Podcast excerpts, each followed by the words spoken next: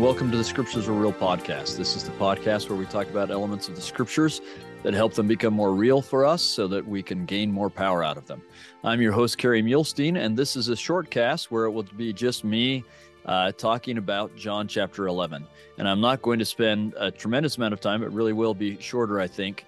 Uh, there will be lots of people who cover this, uh, lots of other podcasts who cover this in, in a, a more full way, going through everything. And uh, uh, we're just going to let them do that. Uh, but we're going to focus on especially a theme that uh, we've been developing, which is that the how to the the elements that make it so that people recognize that Jesus is the Messiah, and so on, um, and uh, just a couple of other things. So we'll we'll just breeze over the first part of chapter eleven, which is that uh, the Savior seems to intentionally wait to go to Bethany until Lazarus has both died and has been dead for a while. Uh, and I think it's because of the things that we're going to talk about as we go along. He he wants this to be that kind of sign. So remember that John uses the word for miracles that it's not dynamis, but uh, that that it's a great work, but the the word that means a sign. These are signs of who he is, and we've got these this these stories of miracles. You know, he carefully selects which miracles he's going to share. Uh, and this being probably the the capstone miracle, besides the miracle of his own resurrection. Um, this being the the capstone uh, miracle. So we're going to jump down to verse 17. We're in John chapter 11, verse 17. Then when Jesus came, that's to Bethany, where Mary, Martha, and Lazarus lived, he found that he, uh, that being Lazarus, so he found that Lazarus had lain in the grave four days already. Now, this is significant. Um, because the idea is that uh, the the body may or the spirit may hang around for three days, but by four days, uh, that's that's the body's moved on, or the spirit's moved on. And the notion, or really the thing is uh, that that part's a little bit fuzzy. It's pretty commonly accepted, and I, I think it's correct. But uh, but what's clear is that no one has ever raised someone from the dead who has been dead this long. So you'll remember that in John chapter 9, he has done a miracle that no one had done, which is to heal someone that had been born blind. So let's keep in mind, we've talked about this before, but let's keep in mind that people have constantly been judging him by the great miracle working prophets, which would be Elijah and Elisha, who have control over the elements, who multiply food, uh, who heal people, who raise people from the dead, including, as I think I mentioned before, that the Savior raises the, the widow of Nain uh, he raises her son from the dead. It's on the same hill that just to go around the corner of the hill, and you have the Shunammite woman whose son is raised from the dead by Elisha. Uh, he's been intentionally uh, doing these miracles, uh, both out of compassion, but also, I think, as signs of who he is. And people recognize that he is a great prophet. And we've even heard recently they're saying when when Christ comes or when the Messiah comes, will he do greater miracles than these? But then he exceeds Elisha and Elijah in healing the man that was born blind. And that takes us to a new level of it's difficult to accept him as anything but the Messiah. Now, let's continue on with this story. Um, so he's been dead four days, and Bethany's nigh into Jerusalem, and many of the Jews are, are there to comfort, right? There's a lot of people there. There's mourning, and then a lot of people there. Verse 20 Then Martha, as soon as she heard that Jesus was coming, went and met him, but Mary sat still in the house then said, and I love that in some ways Martha is the the highlight of this story, whereas the last one it was probably Mary, but but in this story it's Martha. Um, then uh, then said Martha unto Jesus, Now listen to her faith. This is so powerful, the faith that she has. Then said Martha unto Jesus, Lord, if thou hadst been here, my brother had not died. She has absolute full faith that Christ could have healed him. But that's not all. Listen to the next verse. But I know that even now, whatsoever thou wilt ask of God, God will give it thee. She believes that if he thinks it's the right thing, he can do an unprecedented miracle. He can do something that no one has ever done, not even himself at this point. She fully believes that. That is incredible faith. Verse 23 Jesus saith unto her, Thy brother shall rise again. And you can I could, if I put myself in uh, and this is part of what makes it become very real to me. If I put myself in Martha's case, I, I know I would be like, okay, is he saying he will raise him again, or is he teaching me something else? I want to believe, but I don't want to get my hopes up if he's saying something else. And sure enough, Martha saith unto him, I know that he shall rise again in the resurrection at the last day. So I think that's her saying, okay, yeah, is that what you're saying? I know he'll be resurrected. Uh, is that what you're saying, or is it something else? Jesus said unto her, I am the resurrection and the life. That is so important because he is, in fact, the resurrection. There is no resurrection without Christ resurrecting himself. He that believeth in me, though he were dead, yet shall he live. Now, that means, I, th- I think, in a, a hundred different ways. In all the different ways we can be dead, we will live again.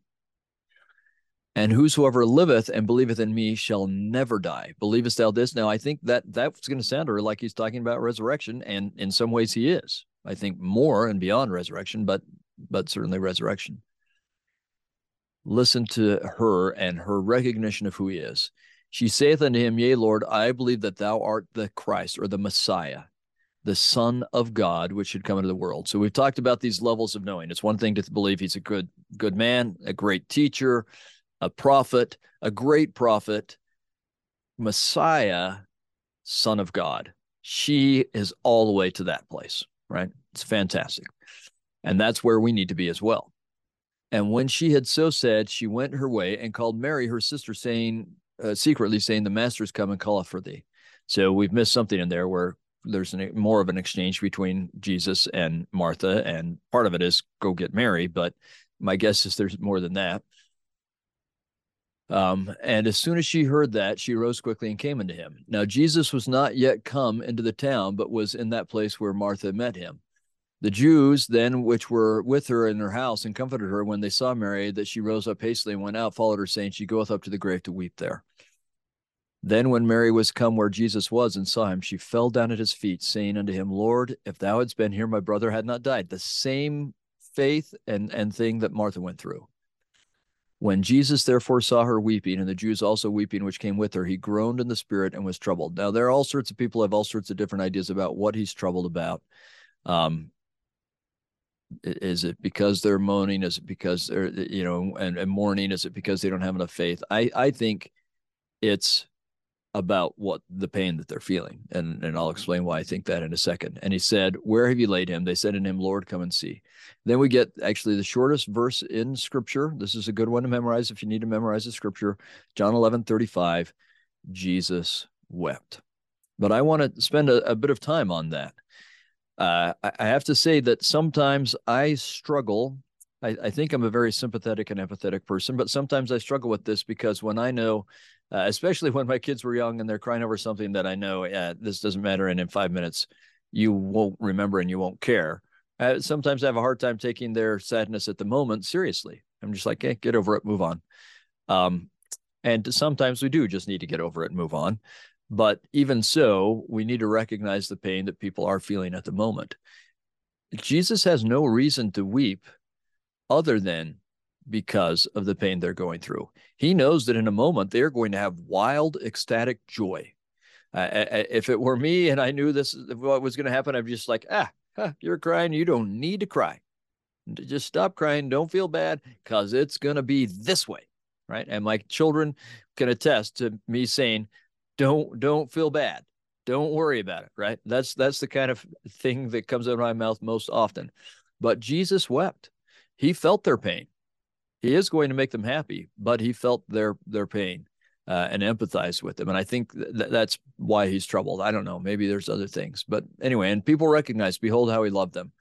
And some of them said, couldn't he have opened the eye, or uh, could not this man which opened the eyes of the blind have caused that even this man should not have died? So people understand who th- that he has that power. Jesus, again, groaning in himself, coming to the grave. It's a cave, and a stone lay on it. And he says, Take away the stone. Uh, and and she says, I love this. Martha, the sister of him that was dead, saith unto him, Lord, by this time he stinketh, for he's been dead four days. And probably true. Jesus saith unto her, Said I not unto thee that if thou wouldst believe, thou shouldst see the glory of God? Then they took away the stone from the place where the dead was laid. And Jesus lifted up his eyes and said, Father, notice how, again, we get this in John. Uh, he is turning glory to the Father In fact, if we were to go back up to verse 4, when Jesus heard that Lazarus is sick, he said, This sickness is not unto death. Even though he knows he's going to die, he says it's not unto death, but for the glory of God, that the Son might be glorified thereby. He knows that this is going to be a sign as to who he really is, and that that will add glory to God. So he is again pointing things towards God, even though he recognizes what this will do about how people see him. He's pointing things towards God, and he does it in his prayer. I thank thee that thou hast heard me. And I knew that thou hearest me always, but because of the people which stand by, I said it, that they may believe that thou hast sent me. So do you see what he's saying? I'm praying this. I don't have to pray it. I always have known that you heard me, and you know that I know you've heard me, and you know I'm grateful for it. I'm praying this specifically so that everyone around me knows that I know that this comes from you, that this power that I am about to demonstrate is not my power, but it's your power. So they will know not about how wonderful I am, but that I am your servant sent from you. That is something we all need to emulate. Really, truly, we all need to emulate that. He sets the example for us. Verse 43 And when he thus had spoken, he cried with a loud voice, Lazarus, come forth. And he that was dead came forth, bound hand and foot with grave clothes, and his face was bound about with a napkin. And Jesus saith unto them, Loose him and let him go. Uh, and then many of the Jews which came to Mary and had seen the things which Jesus did believed on him. How, how can you not? Right? He has done something beyond what anyone has ever done. But some run to the Pharisees and they tell them, and then the chief priests and the Pharisees hold a council. Uh, what do we do for this man doeth many miracles? You see the place they are in? they know so for various reasons they are determined that that people should not accept him as the christ if there's a power struggle. Some of them are afraid of what rome will do and so on and so on and so on. Uh, there are many reasons and their problem is how can people not accept him as christ when he is now for the second time very publicly done miracles that no one has done before and especially this one is so beyond what anyone has done before it's almost inescapable. You have to uh, believe he is greater than the greatest prophets. And that only gives you one position. He's the Messiah, right? Now, whether they they don't typically understand Messiah means Son of God, where where there are few people who've come to that realization. I think most have not, and even those who have still don't fully understand what that means. I would say, but but they have this problem. If we let him thus alone, so this verse 48, if we let him thus alone, all men will believe on him. Just see, they know we can't stop this we cannot stop um, where this is going. Uh, and the Romans shall come and take away both our place and nation. So people will believe as the Messiah, and they think that will cause a rebellion, and the Romans will destroy them. Uh, that if he were that kind of Messiah, that would probably be a, a reasonable conclusion. One of them, named Caiaphas, the high priest, says, "You know nothing at all, nor consider that it is expedient for us that one man should die for the people, and that the whole nation perish not." And John says, And this spake he not of himself, but being high priest that year, he prophesied that Jesus should die for that nation. Now, John seems to know someone that's on the inside. Maybe it's Nicodemus. I don't know who it is. Uh, we'll see that, that that allows John to get into the trial. Um, he's able to know the name of the servant of the high priest uh, who has Zir cut off. John seems to know some inside information, and, and so he seems to know what is said here. But note both how clear it is that they know he's the Messiah, uh, or that people will accept him as the Messiah. And, and the next chapter is the triumphal entry, right? And this is where this kind of miracle goes. Uh, it it this miracle forces the issue, and they decide to kill Jesus because of this miracle, and they want to kill Lazarus as well because he is way too much proof as to who Jesus really is, and they just can't have that. Uh, and notice that it is the chief priests and the Pharisees who do the council, and it is the chief priest himself who says he has to die. Uh, and John says he doesn't recognize how prophetic this is that one man has to die so that they can all be saved, but not in the way that that man, the high priest Caiaphas, was thinking. So I want to highlight these themes that we've seen Christ turning attention to the Father, Christ's miracles bearing witness of who he is, that he is sent from the Father, and that people come to recognize he is beyond a prophet and that this is what leads him to his death. Uh, those are all important things as we understand this story. And my only hope is that, well, it's not my only hope, but what I hope, one of the things I hope comes from this is that we ourselves will be determined to recognize that he is the Messiah, the Son of God, and to believe that all things are possible with him, both the resurrection and the life, and every other miracle. As President Nelson has said, pray for and expect miracles. Uh, believe in Christ and who he is, and that he does the Father's will, and that he is here to bless us in accordance with the Father's will. Believe in those things, and we'll be in a good place. And I testify of those things in the name of Jesus Christ. Amen.